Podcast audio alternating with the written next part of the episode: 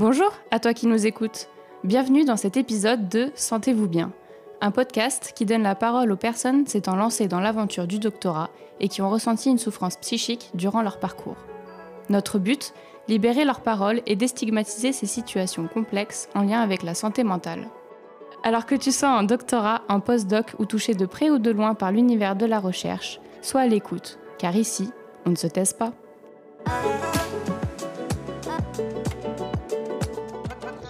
Tu rencontres des difficultés ou que cette histoire te fait écho, n'hésite pas à demander de l'aide, t'adresser à des professionnels de santé ou services dédiés à ces problématiques. Imprévu, espoir déchu et résilience sont les maîtres mots de l'histoire que va te livrer Alexandre. Si tu es prêt, c'est avec plaisir que je te souhaite une bonne écoute.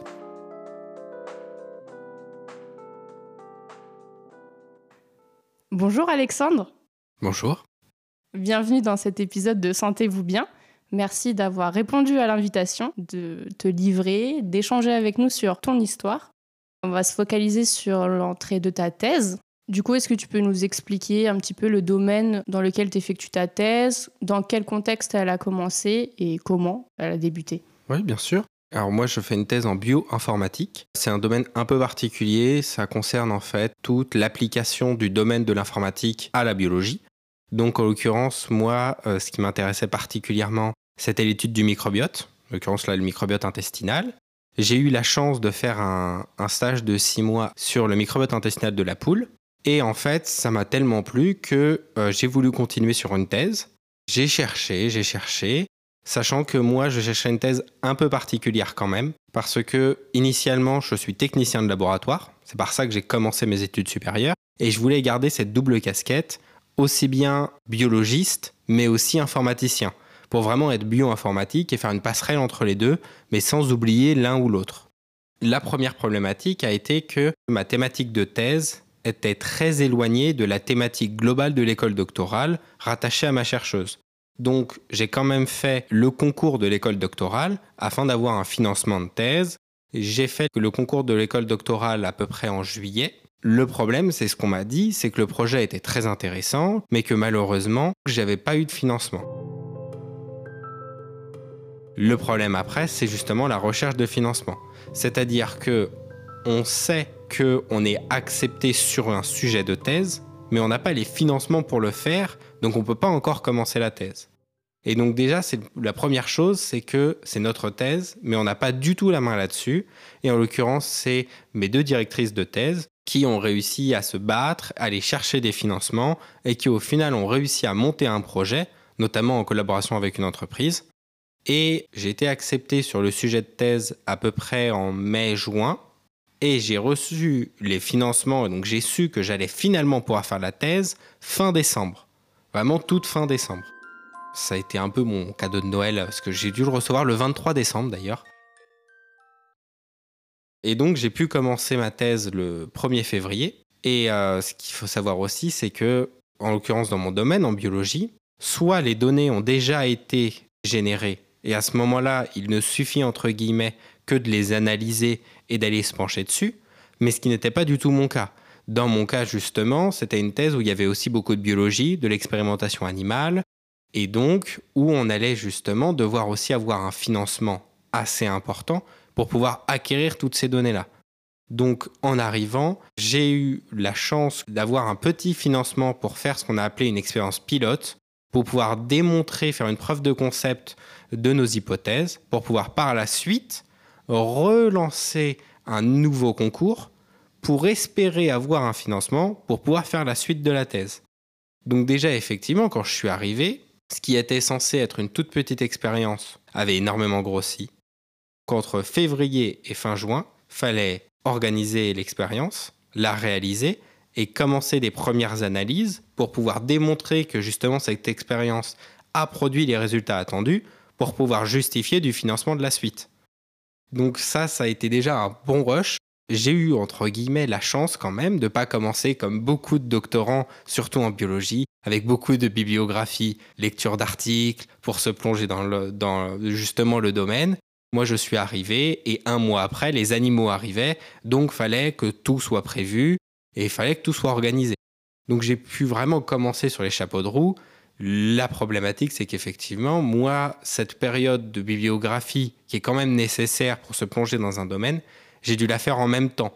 Donc ça a été une charge supplémentaire parce que, bah, mine de rien, pour pouvoir analyser des données et pour pouvoir concevoir une expérience, faut aussi avoir des connaissances sur qu'est-ce qui a déjà été fait, qu'est-ce qui peut être fait, ne peut pas être fait, et ainsi de suite.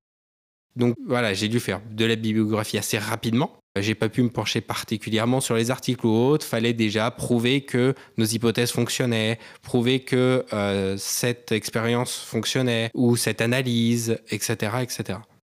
Donc euh, voilà comment moi j'ai commencé la thèse. L'entrée euh, assez soudaine et vite dans le sujet finalement parce que tu as dû un peu tout faire en même temps avec beaucoup de pression finalement dès le début. Alors beaucoup de pression effectivement parce que mine de rien, quand j'arrivais, cette première expérience-là était financée, mais toute la suite de ma thèse n'était absolument pas financée. Tout dépendait de cette expérience, sachant que donc fallait entre guillemets prier pour que les résultats soient satisfaisants ou en tout cas qu'on ait bien la preuve de concept pour pouvoir faire la suite. Donc cette expérience était primordiale et vraiment essentielle pour la suite. Et en plus, en termes de timing, ça a été extrêmement court. Les résultats ont été générés, mais ça veut dire qu'après, il faut aussi les analyser, mine de rien. Donc là, moi en plus, qui n'avais pas analysé, qui n'avais pas fait d'analyse bioinformatique depuis bah, quasiment un an, parce que mon, stage avait fini en juin-juillet de l'année d'avant. Et donc là, bah, fin juin, fallait que je me remette dedans. Donc il y avait aussi tout un côté de, de rapprentissage. Il euh, faut savoir qu'effectivement, en informatique surtout, ça va extrêmement vite. Et donc bah, là, déjà en l'espace d'un an, en réalité, tout le script et tout le workflow d'analyse que j'avais avant n'était plus bon, n'arrêtait pas de cracher. Donc au final, j'ai dû refaire de la bibliographie, relire les manuels euh, pour pouvoir réadapter toutes mes analyses. Et il faut savoir que moi, j'ai reçu les analyses le dimanche. C'est ça, le temps que ça soit généré, ça a été envoyé automatiquement. Et euh, je devais déjà rendre des premières analyses pour la fin de semaine. Donc j'avais une semaine chrono en main à partir des données brutes pour ressortir des connaissances scientifiques biologiques pour pouvoir dire lors du projet, voilà ce qu'on a déjà vu. Donc on peut prouver que notre hypothèse tient la route et que donc on peut l'explorer de manière plus importante dans le futur projet. Donc euh, ça a été vraiment dans le rush et tout ça, sachant qu'en plus, et ça c'est aussi un truc assez frustrant quand même, c'est que j'ai été impliqué dans l'écriture de ce projet. J'ai généré les connaissances scientifiques, j'ai apporté ma contribution sur ce que je voulais faire pour ma thèse, etc. Mais après, le projet a été mis dans les mains de quelqu'un d'autre pour qu'au final financer mes deux années de thèse qui allaient suivre. Donc c'est quand même quelque chose à accepter, c'est que on n'a plus la main sur beaucoup de choses, notamment tout ce qui va être financement. Donc faut aussi accepter que bah voilà, le dossier était parti. J'avais pu le relire avant et tout ça quand même, mais c'est pas moi du tout qui avait eu la main sur euh, toute cette finalité-là. Et après, bah, ça a été envoyé fin juin, début juillet. Et il faut attendre septembre, oui, même mi-septembre, pour avoir les premiers résultats. Donc, c'est-à-dire que pendant les deux mois de vacances d'été, on ne sait pas si on va pouvoir continuer la thèse comme elle a été prévue.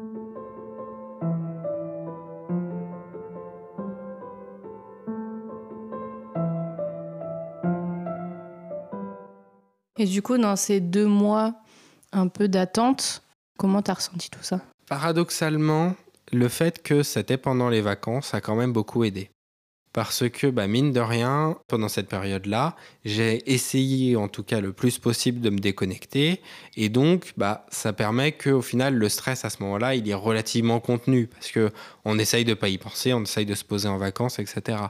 Et en fait, au final, bah, le stress en juillet il n'y en a pas eu tant que ça parce que bah, les analyses elles venaient d'arriver, donc bah, mine de rien, fallait aussi les faire. Donc j'étais toujours dans le bain, j'étais toujours dans le, dans le flot du mouvement, fallait y aller. Et le plus dur, ça a surtout été au retour. Parce qu'arrivé septembre, bah là on, est, on revient de vacances, donc faut se remettre dans le bain.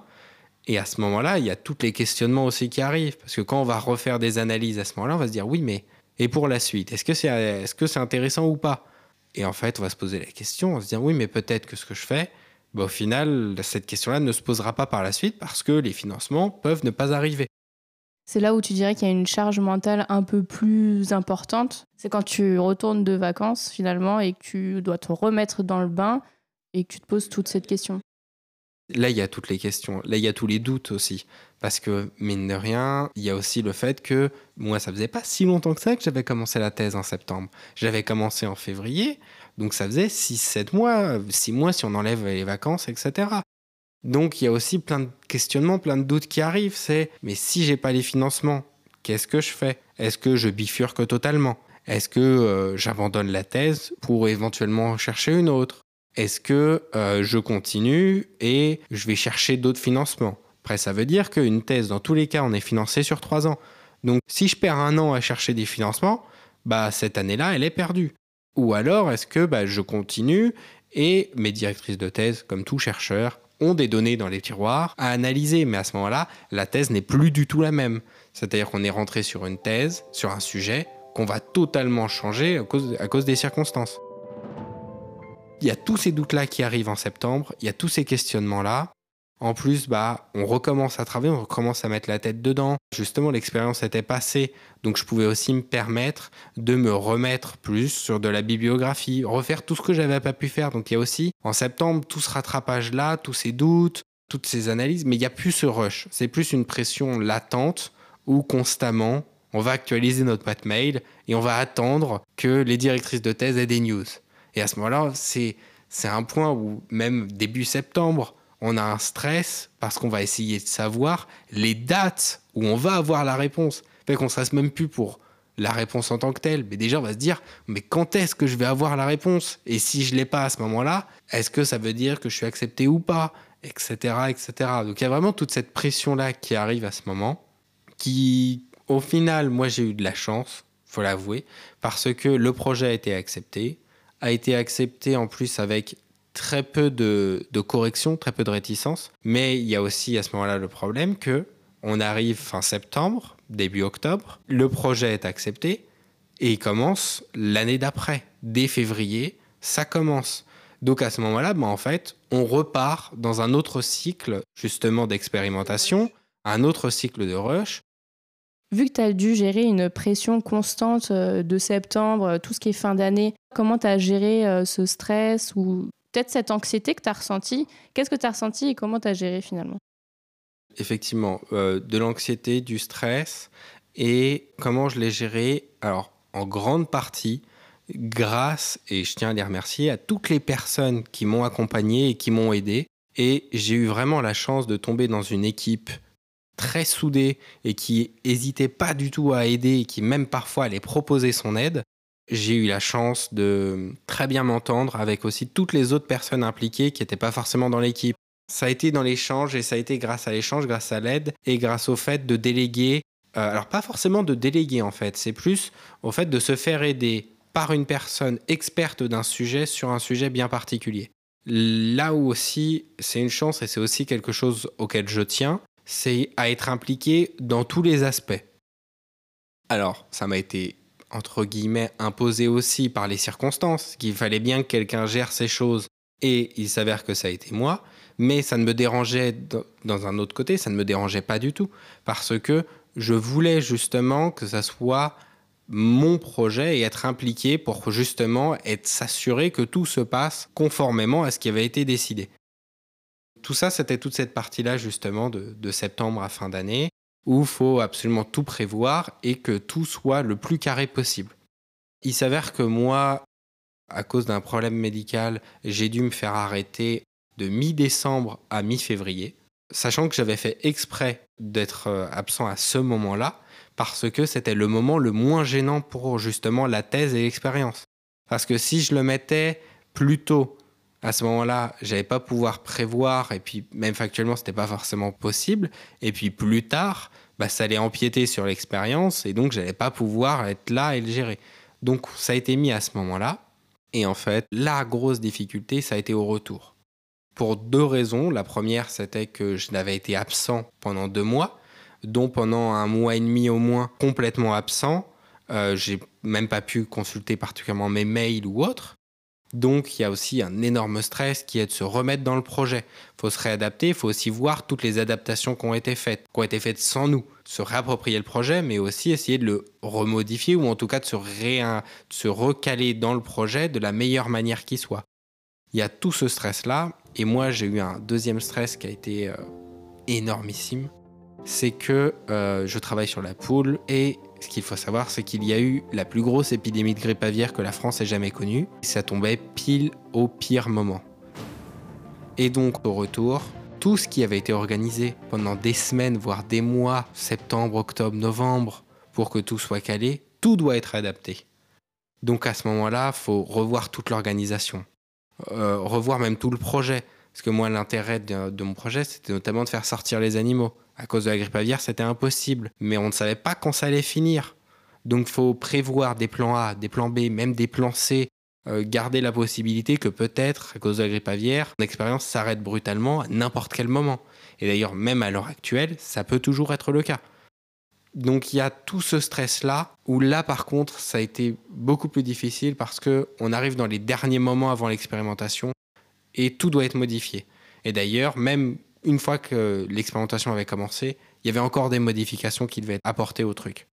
Et donc là, par contre, ça devient assez difficile parce que on a la thèse, on a le financement, on a le projet, on a tout, mais à cause d'un événement extérieur qu'on ne maîtrise absolument pas, bah au final, tout peut s'arrêter à n'importe quel moment. Donc en plus, chaque fois qu'on prévoit des choses, on a toujours cette petite voix qui nous dit peut-être que ça se fera jamais peut-être que au final, tout ce que tu as prévu, ça va pas être possible parce que peut-être que la grippe aviaire va disparaître, mais peut-être un mois après que prévu. Et donc à ce moment-là, tout doit être aussi réadapté. Donc constamment actualiser la page du ministère de, l'Agriculture pour voir les dernières news, mettre une alerte euh, sur euh, toutes les news Google de grippe aviaire dans le département où il y a mes animaux. Et en fait, après, il y a eu une période qui a été assez difficile, ça a été tout le début de l'expérimentation, parce que là, il y a les déplacements, donc il y a la voiture, il y a après s'occuper des animaux, après revenir faire du laboratoire. Au début, ça a été assez difficile parce que j'avais d'autres euh, obligations à ce moment-là. Et donc, faut concilier l'impératif du les animaux sont là, je ne peux pas les faire attendre. Il y a des impératifs, des obligations à faire. Et faut s'adapter pour que tout le reste soit secondaire, mais parfois doit quand même être fait. Donc j'ai dû participer à des séminaires, participer à des congrès, en plein milieu des expérimentations, donc à ce moment-là, il faut s'adapter. Je vais essayer de déléguer, de m'y prendre en avance ou de faire à d'autres timings, etc. Et en fait, paradoxalement après, c'est peut-être aussi l'expérimentation qui m'a aidé en partie, notamment parce que le fait d'avoir un calendrier imposé, de savoir ce qu'on va faire et euh, de le faire, pas mécaniquement, mais euh, de le faire en, enchaînement, bah au final, ça permet aussi qu'il y a moins de questionnements. Quand on va faire des choses mécaniquement, on se pose plus de questions sur ce qu'on fait. On les fait et puis c'est tout. Et là, en l'occurrence, une fois que le planning est calé, qu'on se dit, OK, bon, bah là, on a adapté, on a réadapté, on a réadapté, on va prendre un planning. On va se dire, c'est ça on va se, vraiment se fixer une date en se disant, voilà, cette date-là, on confirme ou pas si c'est ce planning. Et donc, à ce moment-là, il y a beaucoup de stress qui s'en vont parce que bah, tout le côté organisation, tout le côté euh, modification disparaît parce qu'on est dans le rush, on est dans le flow. Et donc là, au contraire, on fait ce qu'on aime et on fait ce pourquoi on a tant galéré et ce pourquoi on a passé tant d'heures à organiser. Et finalement, tu, tu déconnectes euh, jamais vraiment, même pendant tes deux mois où tu n'as pas pu être là. Comment tu l'as constaté? Est-ce que ça a eu des impacts, je veux dire, sur ton humeur? Il y a eu un impact par rapport à ça ou pas du tout? Euh, là, par contre, ça a été effectivement assez difficile parce que c'est du stress constant, non-stop, ou même quand on est chez soi, tranquillement posé euh, dans son appartement, bah, au final, à la moindre alerte Google, on a toujours ce stress en se disant Ah, peut-être que tout est fini. Et en l'occurrence, comme ça s'est passé vraiment très proche de là où il y avait mes animaux, c'était vraiment une possibilité que d'un seul coup, tout s'arrête. Donc il y a toujours cette épée de Damoclès au-dessus de la tête, et en plus à ce moment-là, faut tout réadapter.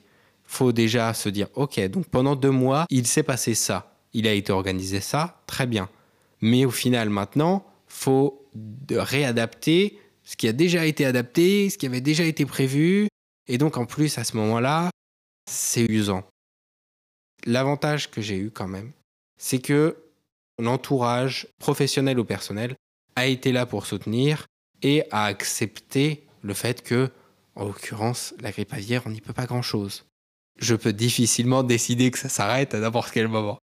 Donc, il y a eu cette chance-là quand même que j'ai été soutenu, mais oui, euh, notamment que ce soit ma copine ou, même mes proches, m'ont fait remarquer que à ce moment-là, c'est pas un côté moins agréable, mais c'est un côté plus préoccupé, où au final, on a toujours une idée derrière la tête et il y a toujours une partie de l'esprit qui va être occupée à autre chose et jamais de quelque chose de très agréable. Parce qu'au final, d'un seul coup, on va se dire Ah oui, mais j'avais pas pensé à ça. Et donc, bah hop, forcément, même en week-end ou autre, euh, il y a une partie de l'esprit qui va se dire ouais mais là le plan B il est pas bon. Et le problème c'est que on ne peut pas totalement déconnecter ou en l'occurrence pour moi c'est extrêmement difficile. Et du coup, avec tout ça, enfin dans cette période de rush, tu t'es conditionné en mode bah j'ai pas le droit de flancher finalement un petit peu. Est-ce qu'il y a eu un moment de fissure où tu t'es dit là c'est peut-être trop pour moi, faut que je parle avec mes proches, avec des professionnels ou, ou autre Alors euh, ça a été effectivement très dur. Après, il y a, aussi le fait que, euh, comme j'ai dit, moi je voulais être impliqué dans tout, donc je me mettais aussi de moi-même une pression énorme et je voulais pas déléguer. Je voulais qu'on m'aide pour faire des choses, mais je voulais pas déléguer. Donc, j'ai vraiment dû tout faire, ou en tout cas tout co-gérer. À un moment, c'est pas forcément une fissure, c'est plus le fait que, au bout d'un moment, c'est usant. C'est plus voilà tirer sur la corde où au final, au bout d'un moment, ça devient usant, ça devient fatigant. J'en ai pas parlé à des professionnels, je, me, suis sérieusement posé la question à, à différents moments. Alors moi j'ai eu le, le problème que au début, je m'étais dit naïvement que j'allais me diriger vers euh, des instances éducatives, que ce soit la faculté, l'école doctorale ou autre. Au final, l'un des problèmes que j'ai eu, c'est que en tant que doctorant, on a un statut un peu bâtard, c'est-à-dire qu'on est à la fois étudiant et à la fois salarié. Est-ce qu'on a le droit d'aller voir des professionnels spécialisés pour les étudiants? Mais en même temps, comme on est salarié, bah à ce moment-là, c'est plutôt des professionnels dédiés au personnel de l'éducation. Il y a tous ces questionnements-là, et au final, j'ai pas plus creusé que ça, notamment parce que euh, mes proches, euh, principalement ma copine, j'ai pu en parler beaucoup avec eux, puis justement comme ça, garder la tête hors de l'eau. Parler euh, beaucoup à tes proches, c'est ce qui t'a un peu aidé à diminuer ce stress et finalement qu'il reste un peu gérable pour toi? Oui. J'ai la chance que ma copine a très bien compris toutes ces problématiques, donc je peux parler avec elle. Mais je vois que par exemple, avec mes parents, ben, au final, il y a plein de problématiques qui vont beaucoup moins comprendre. Aussi parce que je leur, je leur en ai moins parlé. J'ai vraiment parlé du stress aussi avec des collègues, parler avec d'autres doctorants. J'ai la chance d'être dans un centre qui est très grand, donc avec d'autres doctorants, en l'occurrence dans mon équipe, avec des gens qui aussi sont passés par là, des gens qui sont en fin de thèse, qui donc ont vécu ce qu'on a vécu, avec qui on peut en parler d'autant plus. Et là, on peut aussi comprendre d'autres choses, voir d'autres manières de penser, et voir aussi que bah, c'est uniquement temporaire. Là, en l'occurrence, effectivement, j'ai une grosse période qui a été très difficile, beaucoup de stress, beaucoup d'anxiété parce que on ne maîtrise pas tout ce qui nous arrive et on est plongé dans l'inconnu. Donc parler aussi avec d'autres avec d'autres collègues qui sont là depuis des années. Aussi leur en parler, eux peuvent proposer des solutions pour décharger sur certaines choses, peuvent aider à organiser, etc. Tout ça, ça aide vraiment beaucoup. Parce que c'est quelque chose qui change vraiment une thèse. Parce que si on est tout seul dans notre coin, ou si on est aidé et soutenu par une équipe, par des proches, par d'autres doctorants, ça peut tout changer. Du coup, avoir le retour d'autres euh, doctorants, étudiants, euh, vraiment cet aspect social, ça te permet de prendre du recul. Qu'est-ce que tu en retiens aujourd'hui de cette expérience euh, de début de thèse? Parce que bon, elle n'est pas finie, mais qu'est-ce que tu retiens du début? Beaucoup de choses. déjà sur le côté recul, effectivement, le fait de, de parler avec d'autres doctorants, avec même des, des, gens qui ont été doctorants, même il y a des années. Ça permet aussi d'avoir tout un panel différent d'expériences et de voir vraiment les différentes méthodes, que ce soit méthodes de travail ou même les différentes thèses qui ont été faites par différentes personnes. Ça permet déjà de prendre du recul, effectivement, mais aussi parfois de se rendre compte que bah, on est privilégié sur certains points, mais que aussi bah, sur d'autres, on est peut-être un peu moins privilégié. Donc à ce moment-là, ça peut être aussi intéressant de se focaliser sur ces points-là pour essayer de les améliorer. Par rapport à ce que ça m'a, ce que j'en tire là maintenant, le fait d'être la tête dans le guidon, personnellement, ne me dérange pas particulièrement, dans le sens où je voulais me mettre dans la thèse le plus possible. Donc je m'y étais mis dedans et je m'étais plongé vraiment dans la thèse. En semaine, je suis tout seul à l'appartement. Faire du laboratoire jusqu'à 20h, 21h du soir, c'est pas quelque chose qui personnellement va me déranger. C'est un travail que j'aime bien, je vais le faire, ça ne va pas me déranger, donc même émotionnellement en termes de stress ou d'anxiété, pour moi, ça sera très bien. Mais ce que je m'étais rendu compte aussi, c'est que de faire ça sans pause, c'est devient vite invivable. Donc, notamment le week-end, je rentre, je vois ma copine, je vois mes proches, ce qui permet de quand même garder un pied dans une vie entre guillemets plus normale, plus tranquille. Après, si je devais retenir certaines choses du début de thèse, il y a déjà dans un premier temps le fait de s'affirmer plus et de moins avoir peur. Peur de mal faire ou peur de déranger, euh, peur que les gens prennent mal ce qu'on va dire, etc. Dans le sens où, en l'occurrence moi, et euh, je l'ai constaté avec aussi d'autres personnes, quand on rentre en thèse au tout début, c'est pas forcément un syndrome de l'imposteur, mais c'est plus le fait que pour nous c'est nouveau et c'est quand même une responsabilité qu'on va nous donner. Et donc, faut l'accepter et faut aussi euh, comprendre que les choses qu'on va faire, on va le faire pour nous. Et donc, faut surtout pas hésiter à, si quelque chose nous titille, si on a envie de dire des choses, si quelque chose nous pose problème ou autre, ne pas hésiter à le dire, même à des gens qui pourtant pourraient, entre guillemets, mal le prendre ou qui sont d'un rang hiérarchique beaucoup plus élevé. Accepter aussi euh, les responsabilités et les embrasser, vraiment comprendre que euh, ça fait partie du jeu, dans le sens où quand on est doctorant, on c'est notre thèse de doctorat, c'est notre expérience, c'est notre recherche qu'on va mener. À la fin, l'idée, c'est qu'on publie nos articles, qu'on publie notre thèse. Est-ce qu'il y a d'autres points qui te viennent maintenant en tête sur euh, ce que tu aurais aimé savoir euh, avant le début de la thèse ou ça rejoint un petit peu ce que tu disais tout à l'heure? ça rejoint un petit peu. Il y a aussi le fait que faut pas hésiter à aussi aller contacter des associations ou autres de doctorants et aller les voir, à discuter avec eux. Ça permet de voir d'autres personnes qui sont dans la même chose que nous, euh, dans les mêmes expériences que nous et qui ont les mêmes problématiques que d'autres personnes ne comprennent pas forcément. Qui fait que va y avoir, euh, lorsqu'on va parler qu'on va être mal ou qu'on va avoir besoin d'aide, eh ben, des gens qui connaissent ou qui ont déjà vécu des choses similaires ou, des choses comme ça, ça va être beaucoup plus simple et beaucoup plus facile. Moi, je vois en tant que bioinformaticien, j'ai une association de bioinformaticiens qui s'appelle Je Bif. J'ai dans le centre une association de doctorants aussi. J'ai fait d'ailleurs aussi une, une formation avec d'autres doctorants. Et là, ce qui était extrêmement intéressant, c'est que c'était des doctorants de tous les domaines faut pas aussi hésiter à parler à ces gens, à écouter leur histoire et aussi à leur expliquer la nôtre. Ça va permettre de prendre du recul sur ce qu'on fait et aussi de se rendre compte que certaines choses qui nous arrivent sont pas normales. Je vois typiquement en termes de relations avec les directeurs de thèse, etc. Moi, j'ai une relation un peu particulière quand même avec ces dernières.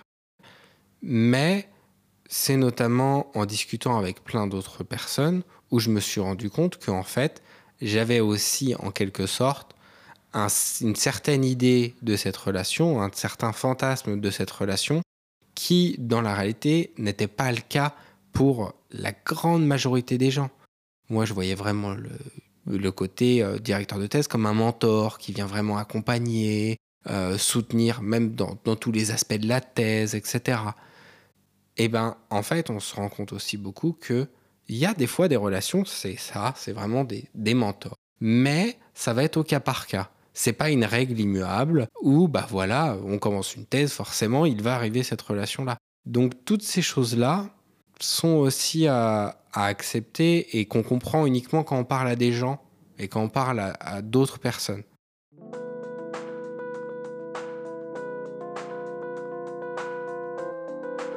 Une autre chose aussi que je, que je peux conseiller, notamment pour des doctorants qui commencent ou même avant d'être doctorants, c'est déjà plusieurs ressources. L'un des moyens les plus simples pour rester informé et suivre ces ressources-là, c'est par exemple de créer un compte Twitter spécialisé pour la thèse, même si on n'est pas actif dedans du tout.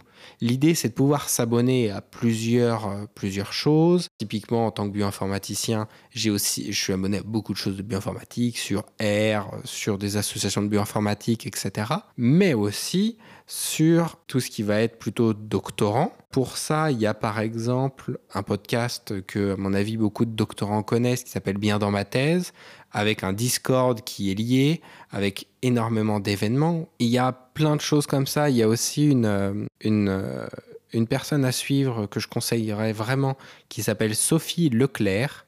L-E-C-L-E-R-E, -E, qui a un blog qui s'appelle what-sub.net, qui est en fait une, euh, une coordinatrice du doctorat, mais qui elle est en Belgique, et qui euh, communique énormément sur tout le côté doctorat, sur aussi tout le côté euh, doctorat en co-tutelle, à, l'international, etc. Et n'hésitez pas justement à suivre ces gens-là, à lire même des blogs d'anciens doctorants, réussir mon doctorat par exemple écouter le podcast bien dans ma thèse, aller sur les Discord, tout ça. Ça peut vous apporter énormément et que ce soit que vous soyez déjà en thèse ou même avant la thèse.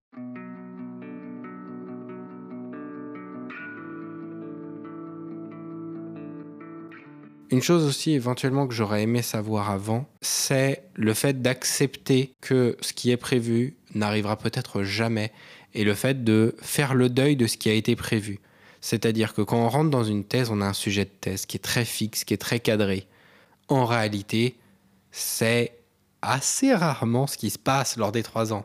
Il y a toujours des adaptations, mais il faut aussi l'accepter. Et ben, j'avoue que j'ai eu quand même beaucoup de mal au début. En plus, ça arrivait dans la période septembre-octobre, donc c'était vraiment la pire période. Il faut réussir à tirer le positif de ça aussi. Et faut pas rester bloqué sur le deuil de ce qu'on n'a pas pu faire. Faut pas avoir de regrets.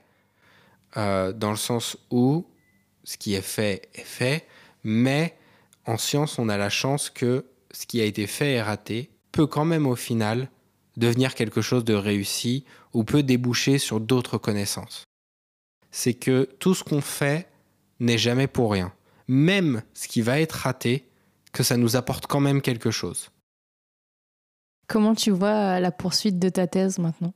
Beaucoup, beaucoup, beaucoup plus sereinement. Déjà pour une raison simple, c'est que maintenant j'ai accepté tout ce qui s'était passé et tout ce qui ne s'est pas passé. Et j'ai aussi réussi à m'affirmer, que ce soit dans mon expérience, dans ma thèse, etc. Faut aussi accepter et être capable de dire non à des choses, mais aussi être capable de dire oui et de s'imposer euh, sur d'autres. Donc maintenant que j'ai cette connaissance et que j'ai ces capacités-là, pour le reste de la thèse, je le vois beaucoup plus sereinement. Et du coup, la dernière question, qu'espères-tu à travers ton témoignage? Euh, J'espère montrer à travers ce témoignage que, surtout dans la thèse, il ne faut rien considérer comme acquis et que sa capacité d'adaptation est l'une des choses les plus importantes à cultiver, et que ça soit dans un milieu professionnel mais aussi personnel. J'espère aussi montrer à travers ce témoignage que euh, même en tant que doctorant, il faut réussir à affirmer sa place, savoir aussi dire non, car il s'agit de notre projet, de notre futur, et il faut réussir à bien prendre sa place dans cette hiérarchie qui est nouvelle. Bah, je te souhaite que du positif et une sérénité euh, dans la poursuite de ta thèse. Et je te remercie euh, grandement d'être venu euh, te livrer et analyser tout ça avec nous. Merci beaucoup. Bah, merci à vous.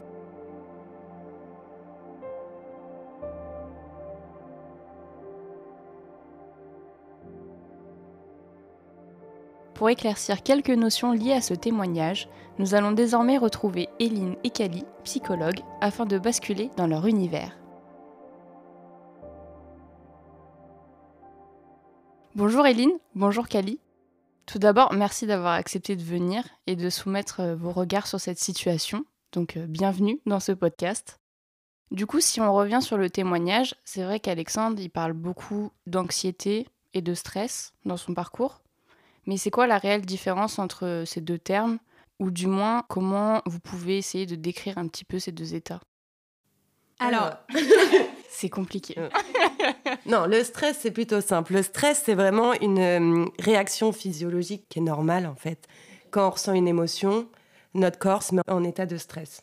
C'est ça, mais ça peut être n'importe quelle émotion, du coup, que ce soit de la colère, de la joie, etc. On peut ressentir du stress. Et c'est vraiment les sensations physiques qu'on peut ressentir euh, quand on fait du sport, par exemple. Donc en gros, dans notre corps, on a deux systèmes euh, principaux. Il y a un système qui s'appelle le système sympathique, bon, c'est non scientifique, mais qui en gros nous permet euh, d'agir ou de fuir face à un danger. Donc c'est ça qui va faire que en gros notre cœur va se mettre à battre vite pour envoyer plus d'oxygène dans les muscles, pour contracter puis s'enfuir en courant. Quoi. En gros c'est ça. C'est un peu l'instinct de survie. C'est ça. Et l'autre système qui permet un retour au calme, bah, c'est le système repos, donc qui s'appelle parasympathique. Et du coup celui-ci, bah, il est hyper important. Et ce qui se passe quand on est anxieux, du coup, c'est qu'en fait le système action euh, est plus activé que la normale. Il y a moins de système repos.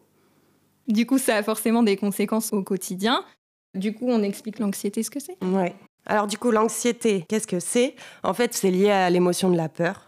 Donc on ressent tous des émotions qui sont toutes les mêmes pour tout le monde. Donc les principales, c'est la peur, la joie, le dégoût, la colère et puis la tristesse. Et donc l'anxiété, c'est vraiment lié à l'émotion de la peur. Donc en fait, la peur, à quoi ça sert? Comme on l'a dit tout à l'heure, ça sert à fuir le danger. Donc là, en fait, l'anxiété, c'est notre peur qui est activée plus, plus, plus.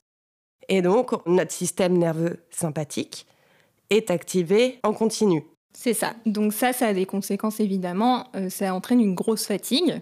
Et il faut savoir aussi que notre cerveau, même s'il est bien fait, il ne fait pas la différence entre un danger qui est réel. Par exemple, quelqu'un vient vers vous, vous agresser. C'est normal d'être en état de stress. C'est même plutôt sain. Il fait pas la différence entre ça et un danger qu'on imagine. Et l'anxiété, c'est ça. C'est en fait, on est constamment en train de ruminer sur et si, comment ça va se passer, ou sur un truc qu'on a fait. On regrette, ah moi, j'aurais peut-être dû dire ça à la place, qu'est-ce qu'il va penser de moi, blablabla. Bla, bla, bla, et c'est vraiment des pensées en boucle, en boucle dans la tête tout le temps, tout le temps, tout le temps. Notre corps est en fait en hyper-vigilance constant.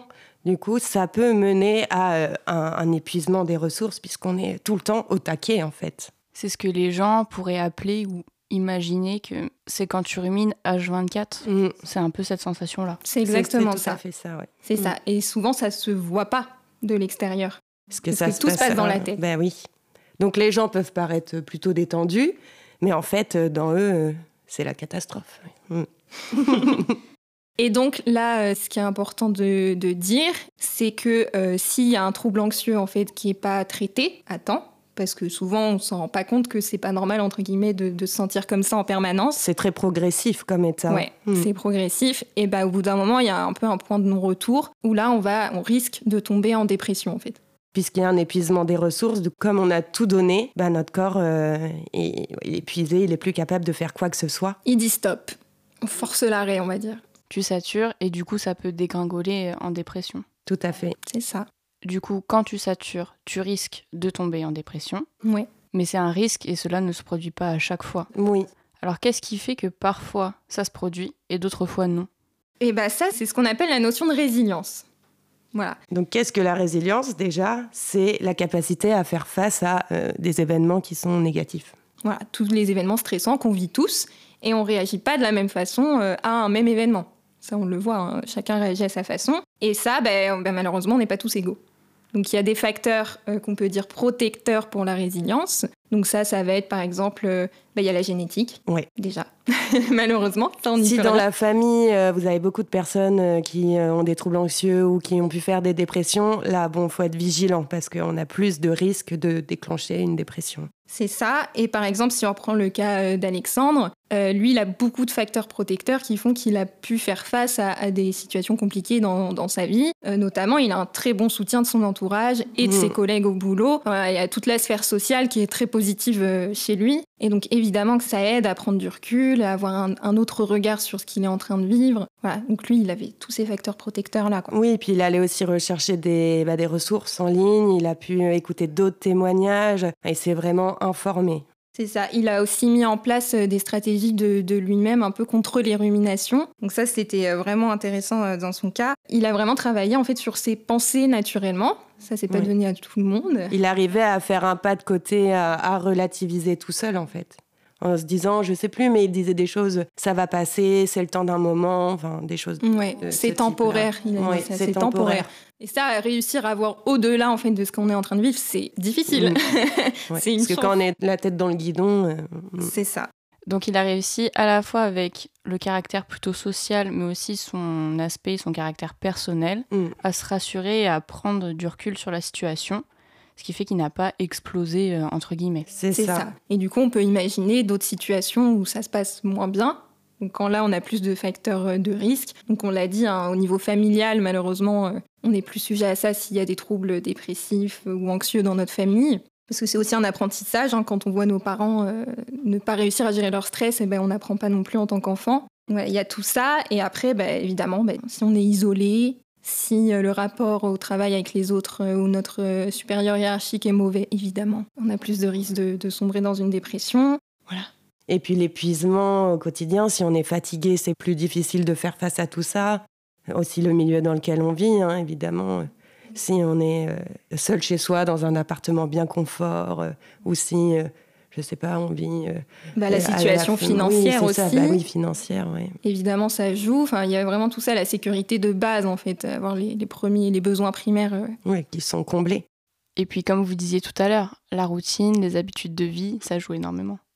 Oui, totalement. Il faut avoir autre chose que sa thèse. Et ça, c'est ce qui est difficile pour beaucoup de doctorants. C'est qu'une thèse, c'est H24, euh, on pense qu'à ça pendant 3-4 ans. Et voilà, on a du mal à euh, définir d'autres choses dans notre vie. Oui, ça fait partie de notre identité, en fait. Et ça, faut apprendre à se détacher de ça. C'est-à-dire, il n'y a pas que ça, ça reste un travail, en fait. Pour finalement ne pas prendre tous les facteurs qui peuvent être aggravants pour toi, à la fois pour ta propre personne et ton état de santé. C'est ça. Oui. Donc, c'est un peu euh, ce qu'on fait, nous, avec nos patients, c'est la bulle de contrôle, en fait. C'est euh, arriver à faire un pas de côté, à se dire, bon, il y a des choses que je peux contrôler, d'autres pas. Donc on, fait une sorte de bulle. Dans ma bulle, voilà ce que je peux contrôler. Voilà sur quoi je peux agir. Et il y a des choses sur lesquelles euh, on ne peut pas agir. Donc là, il faut savoir euh, se le dire et faire le pas de côté et lâcher prise. C'est hyper compliqué, mais vraiment le travail de base, c'est à chaque fois que je suis en train de ruminer sur quelque chose, que ça m'empêche de dormir, par exemple le soir, euh, l'exercice, c'est se dire, bon, est-ce que je peux agir dessus? Ok, oui, j'ai moyen d'agir pour que ça change. Mais est-ce que je peux le faire maintenant? Bah non, genre là je suis dans mon lit, euh, ça sert à rien en fait. Donc j'y penserai en temps voulu. et parfois, même si ça paraît euh, plus simple à, dire qu'à faire, parfois ça suffit en fait à passer à autre chose, de se rendre compte que bah non, en fait c'est incohérent, je n'ai pas besoin de réfléchir à tout ça maintenant quoi. Voilà. C'est peut-être un mot que je vais vulgariser, mais est-ce que c'est ce qu'on pourrait qualifier de pensée parasite que tu te mets en tête euh, mm. tout seul finalement? Oui, ce sont des pensées automatiques. Ouais, pensées automatiques, donc incontrôlables évidemment donc ça, c'est important de le dire, parce qu'il ne faut pas culpabiliser les personnes anxieuses. Des gros spams continue Et c'est affreux. mais heureusement, il y a des solutions, mais ça se travaille. Et donc là, comme toujours, on peut que conseiller aux personnes pour qui ça devient vraiment euh, envahissant au quotidien d'aller consulter, en fait. Il n'y a pas de réponse magique, évidemment. Euh, c'est du cas par cas. Eh bien, merci à vous deux d'être venus et d'avoir euh, éclairé nos lanternes et d'avoir apporté tous vos conseils en espérant que ça nous permette à chacun de construire cette petite bulle de contrôle et aussi de mieux comprendre du coup la différence entre l'anxiété et le stress. Merci beaucoup.